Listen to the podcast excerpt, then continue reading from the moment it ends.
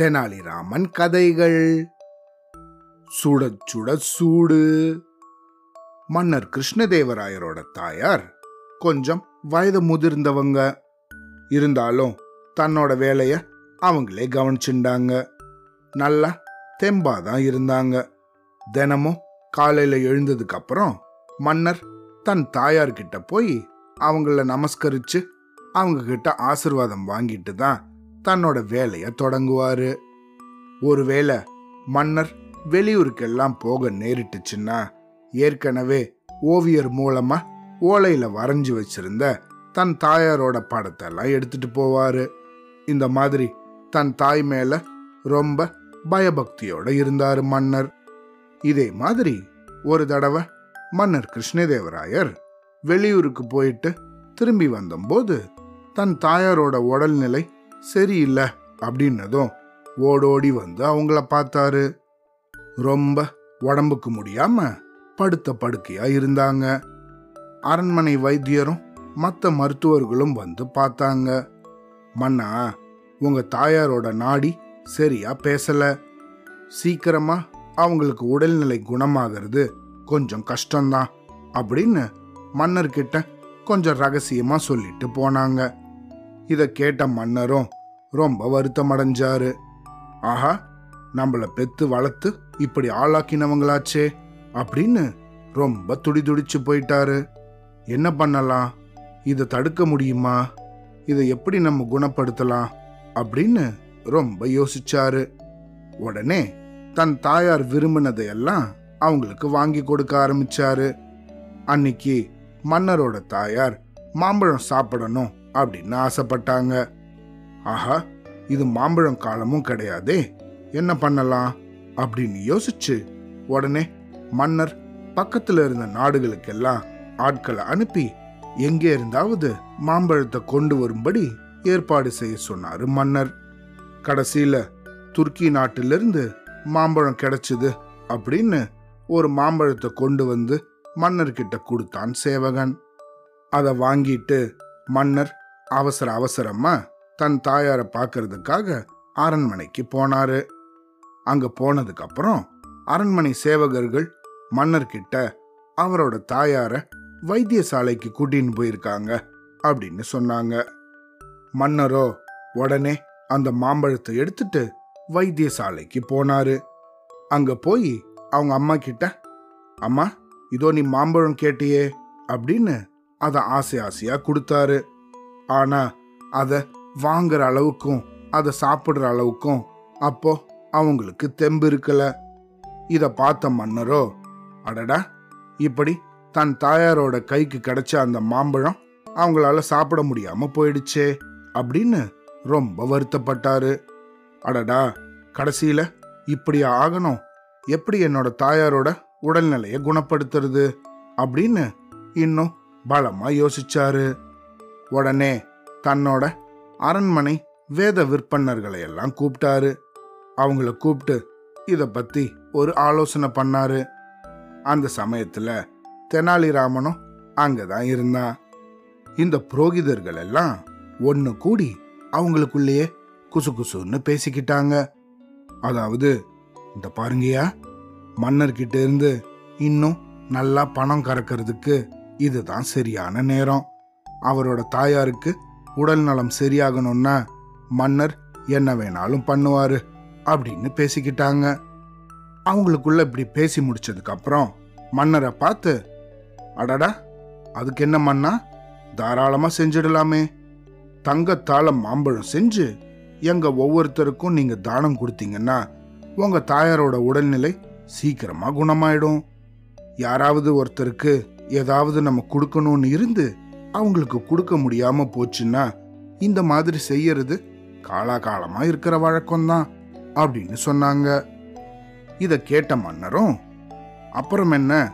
அப்படியே செஞ்சிடலாம் அப்படின்னு அதுக்கு சம்மதிச்சாரு.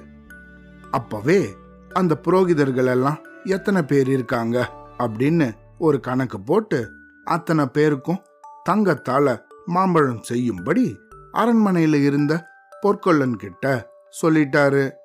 நல்லா கெட்டியாகவே சுத்த தங்கத்துல மாம்பழம் செய்ய சொன்னாரு மன்னர். சில நாட்கள்லேயே அத்தனை தங்க மாம்பழங்களும் வந்துடுச்சு. அதையெல்லாம் அரசவையில ஜெகஜோதியா அடுக்கி வச்சிருந்தாங்க. இத பார்த்த தெனாலிராமனும் நல்லா பெருமூச்சு விட்டான். அடப்பாவீங்களா அரசாங்கத்து தங்கத்தை இப்படியா செலவு செய்யணும் அப்படின்னு தனக்கு தானே ஒரு பெருமூச்சு விட்டுண்டான் இதுக்கு காரணமா இருந்த இந்த புரோகிதர்களோட முகம் எல்லாம் தெனாலிராமனோட மணக்கண் முன்னாடி தோன்றி தோன்றி மறைஞ்சுது. இதுக்கு அடுத்த நாளே அவங்கள எல்லாம் கூப்பிட்டு அந்த தங்கத்தாலான மாம்பழத்தை தானம் கொடுக்க ஏற்பாடு செஞ்சாரு மன்னர். ஆளுக்கு ஒரு தங்க மாம்பழம் கிடைச்சிது. ஒவ்வொன்றும் நல்லா கெட்டியா கனமா இருந்தது. ரொம்ப சந்தோஷத்தோட எல்லாரும் அதை வாங்கிட்டு போனாங்க. மன்னரும் கூட நல்லா மன திருப்தி அடைஞ்சு தன் தாயாருக்கு உடல்நிலை சீக்கிரமா குணமாயிடும் அப்படின்னு நம்பிக்கையோட இருந்தாரு. ஆனா இந்த சம்பவங்களை எல்லாம் அங்கிருந்து பார்த்துட்டு இருந்த தெனாலிராமனோ இந்த புரோகிதர்கள் மேல ரொம்ப கோபமா இருந்தாரு. இவங்களுக்கெல்லாம் சீக்கிரத்துல சரியான பாடம் கற்பிக்கணும். அப்படின்னு அப்பவே தீர்மானிச்சுட்டாரு இந்த தங்க மாம்பழத்தை தானம் வாங்கிட்டு போனவங்களோ கொஞ்ச நாள் அத கையில எடுத்து எடுத்து அழகு பார்த்துனே இருந்தாங்க. அப்புறமா அதை வித்து தங்களோட வீட்டில் இருந்தவங்களுக்கெல்லாம் வேற சில தங்க நகைகளை வாங்கி அவங்களுக்கு கொடுத்து சந்தோஷப்பட்டுக்கிட்டாங்க.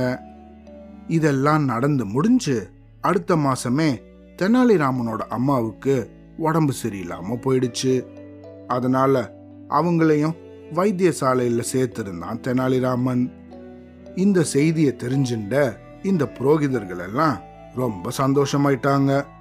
ஆஹா சரியான நேரத்தில் தான் நம்ம இந்த தங்க மாம்பழத்தை ஆரம்பிச்சு வச்சோம். இப்போ அது நமக்கு நல்லா பலனளிக்குது அப்படின்னு நினச்சிக்கிட்டாங்க.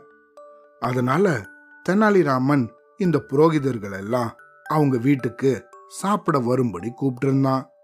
இந்த புரோகிதர்களும் ஆஹா நல்ல தெனாலிராமன் வீட்டில் விருந்து சாப்பிட்டுட்டு நல்ல சன்மானமும் தானமும் வாங்கிக்கலாம் அப்படின்னு நினைச்சு ஒரு குறிப்பிட்ட நாளில் அவனோட வீட்டுக்கு போனாங்க. இந்த புரோகிதர்கள் எல்லாம் தன்னோட வீட்டுக்கு வந்ததும் வெளியிருந்து தன்னோட வீட்டுக்குள்ள நுழைஞ்ச தெனாலிராமனோ வாசக்கதவை சாத்தி தாப்பால் போட்டுட்டே உள்ள வந்தான். உள்ள போனதுக்கு அப்புறம் நெருப்புல நல்லா பழுக்க பழுக்க காய்ச்சின ஒரு கம்பிய ஜாக்கிரதையா அவன் கை சுட்டுக்காம ஒரு துணியால பிடிச்சிட்டு வந்து அங்க இருந்த ஒவ்வொருத்தருக்கும் கண்ணா பின்னான்னு சூடு போட ஆரம்பிச்சிட்டான். இந்த சூடு பட ஆரம்பிச்சதும் ஒவ்வொரு புரோகிதர்களும் கண்ணா பின்னான்னு கத்த ஆரம்பிச்சிட்டாங்க. என்னடா தெனாலிராமா என்ன பண்ற? அப்படின்னு ஒவ்வொருத்தரும் துடி துடிச்சுட்டு குய்யா முய்யான்னு கத்த ஆரம்பிச்சிட்டாங்க. ஆனா தெனாலிராமனோ ஒருத்தரையும் விடல. அந்த பழுக்க காய்ச்சின கம்பியால ஆளுக்கு ஒரு இழுப்பு இழுத்துட்டு தான் விட்டான். வாச கதவையே அதுக்கு அப்புறமா தான் திறந்து விட்டான். சூடுபட்ட இந்த புரோகிதர்கள் எல்லாம் நல்லா துடியா துடிச்சுக்கிட்டே வாசலை நோக்கி ஓட ஆரம்பிச்சாங்க. வாசல்லையோ கொஞ்சம் பேர் நின்னுக்கிட்டு இதையெல்லாம் வேடிக்கை பார்த்துட்டு இருந்தாங்க. சில பேர் நல்லா சிரிச்சிட்டு இருந்தாங்க சூடு வாங்கின இந்த புரோகிதர்கள் எல்லாம் அரண்மனையை நோக்கி ஓட ஆரம்பிச்சாங்க. தெனாலிராமன் தங்களுக்கு சூடு போட்டதாக மன்னர்கிட்ட முறையிட்டாங்க. இத பார்த்த மன்னனுக்கு பயங்கரமா கோபம் வந்துருச்சு. எங்க அவன்? தெனாலிராமனை இப்படி கூட்டின்னு வாங்க அப்படின்னு கத்த ஆரம்பிச்சிட்டாரு மன்னர். கோவப்பட வேண்டாம் மன்னா. இதோ நான் இங்கேயே தான் இருக்கேன் அப்படின்னு தெனாலிராமன் அவருக்கு முன்னாடி வந்து நின்னா மன்னா என் தாயாருக்கு உடம்பு சரியில்லாம அவங்கள வைத்தியசாலையில் சேர்த்துருக்கேன். வைத்தியரோ அவங்களுக்கு உடம்பு குணமாகணும்னா ஒரு சூடு போட்டாதான் குணமாகும் அப்படின்னு சொல்லிட்டாரு. நானும் அந்த பழுக்க காய்ச்சின கம்பிய வீட்டிலிருந்து வைத்தியசாலைக்கு எடுத்துட்டு போறதுக்குள்ள அந்த சூடே ஆறிடும். அதனால தான் ஒருத்தங்களுக்கு வேண்டியது கேட்டு அது கிடைக்காம போயிடுச்சுன்னா அதை இந்த புரோகிதர்களுக்கு தானமா கொடுத்தா போதும்னு இவங்களுக்கு சூடு போட ஆரம்பிச்சேன். இதே தானே இந்த புரோகிதர்களும் உங்ககிட்ட இதுக்கு முன்னாடி சொன்னாங்க. நீங்க கூட அவங்களுக்கெல்லாம் தங்கத்தாளான மாம்பழத்தை செஞ்சு ஆளுக்கு ஒன்னா கொடுத்தீங்களே இதெல்லாம் மறந்துட்டீங்களா? அதே போல தான் நானும் என் தாயாருக்கு உடம்பு சரியாகணுங்கிறதுக்காக இவங்க எல்லாருக்கும் ஆளுக்கு ஒரு சூடு போட வேண்டி வந்துச்சு. இப்போ சொல்லுங்க மன்னா என் மேல ஏதாவது தப்பு இருக்கா? அப்படின்னு ரொம்ப நல்ல பிள்ளை போல தன்னோட முகத்தை வச்சுட்டு பேசினா. இதை கேட்ட மன்னருக்கு அவ்வளோ கோபத்திலையும் லேசா சிரிப்பு வந்துருச்சு. புன் சிரிப்போடையே அந்த புரோகிதர்களை எல்லாம் திரும்பி பார்த்தாரு. அந்த புரோகிதர்களோ தங்களை தாங்களே வெறுத்து அவங்க தலை குனிஞ்சு நின்றுட்டு இருந்தாங்க இதுக்கப்புறமா அரண்மனை மருத்துவர்களை வரவழைச்சு சூடு வாங்கினவங்க எல்லாருக்கும் சரியான சிகிச்சை அளிக்க ஏற்பாடு பண்ணாரு மன்னர். அவ்வளோதான்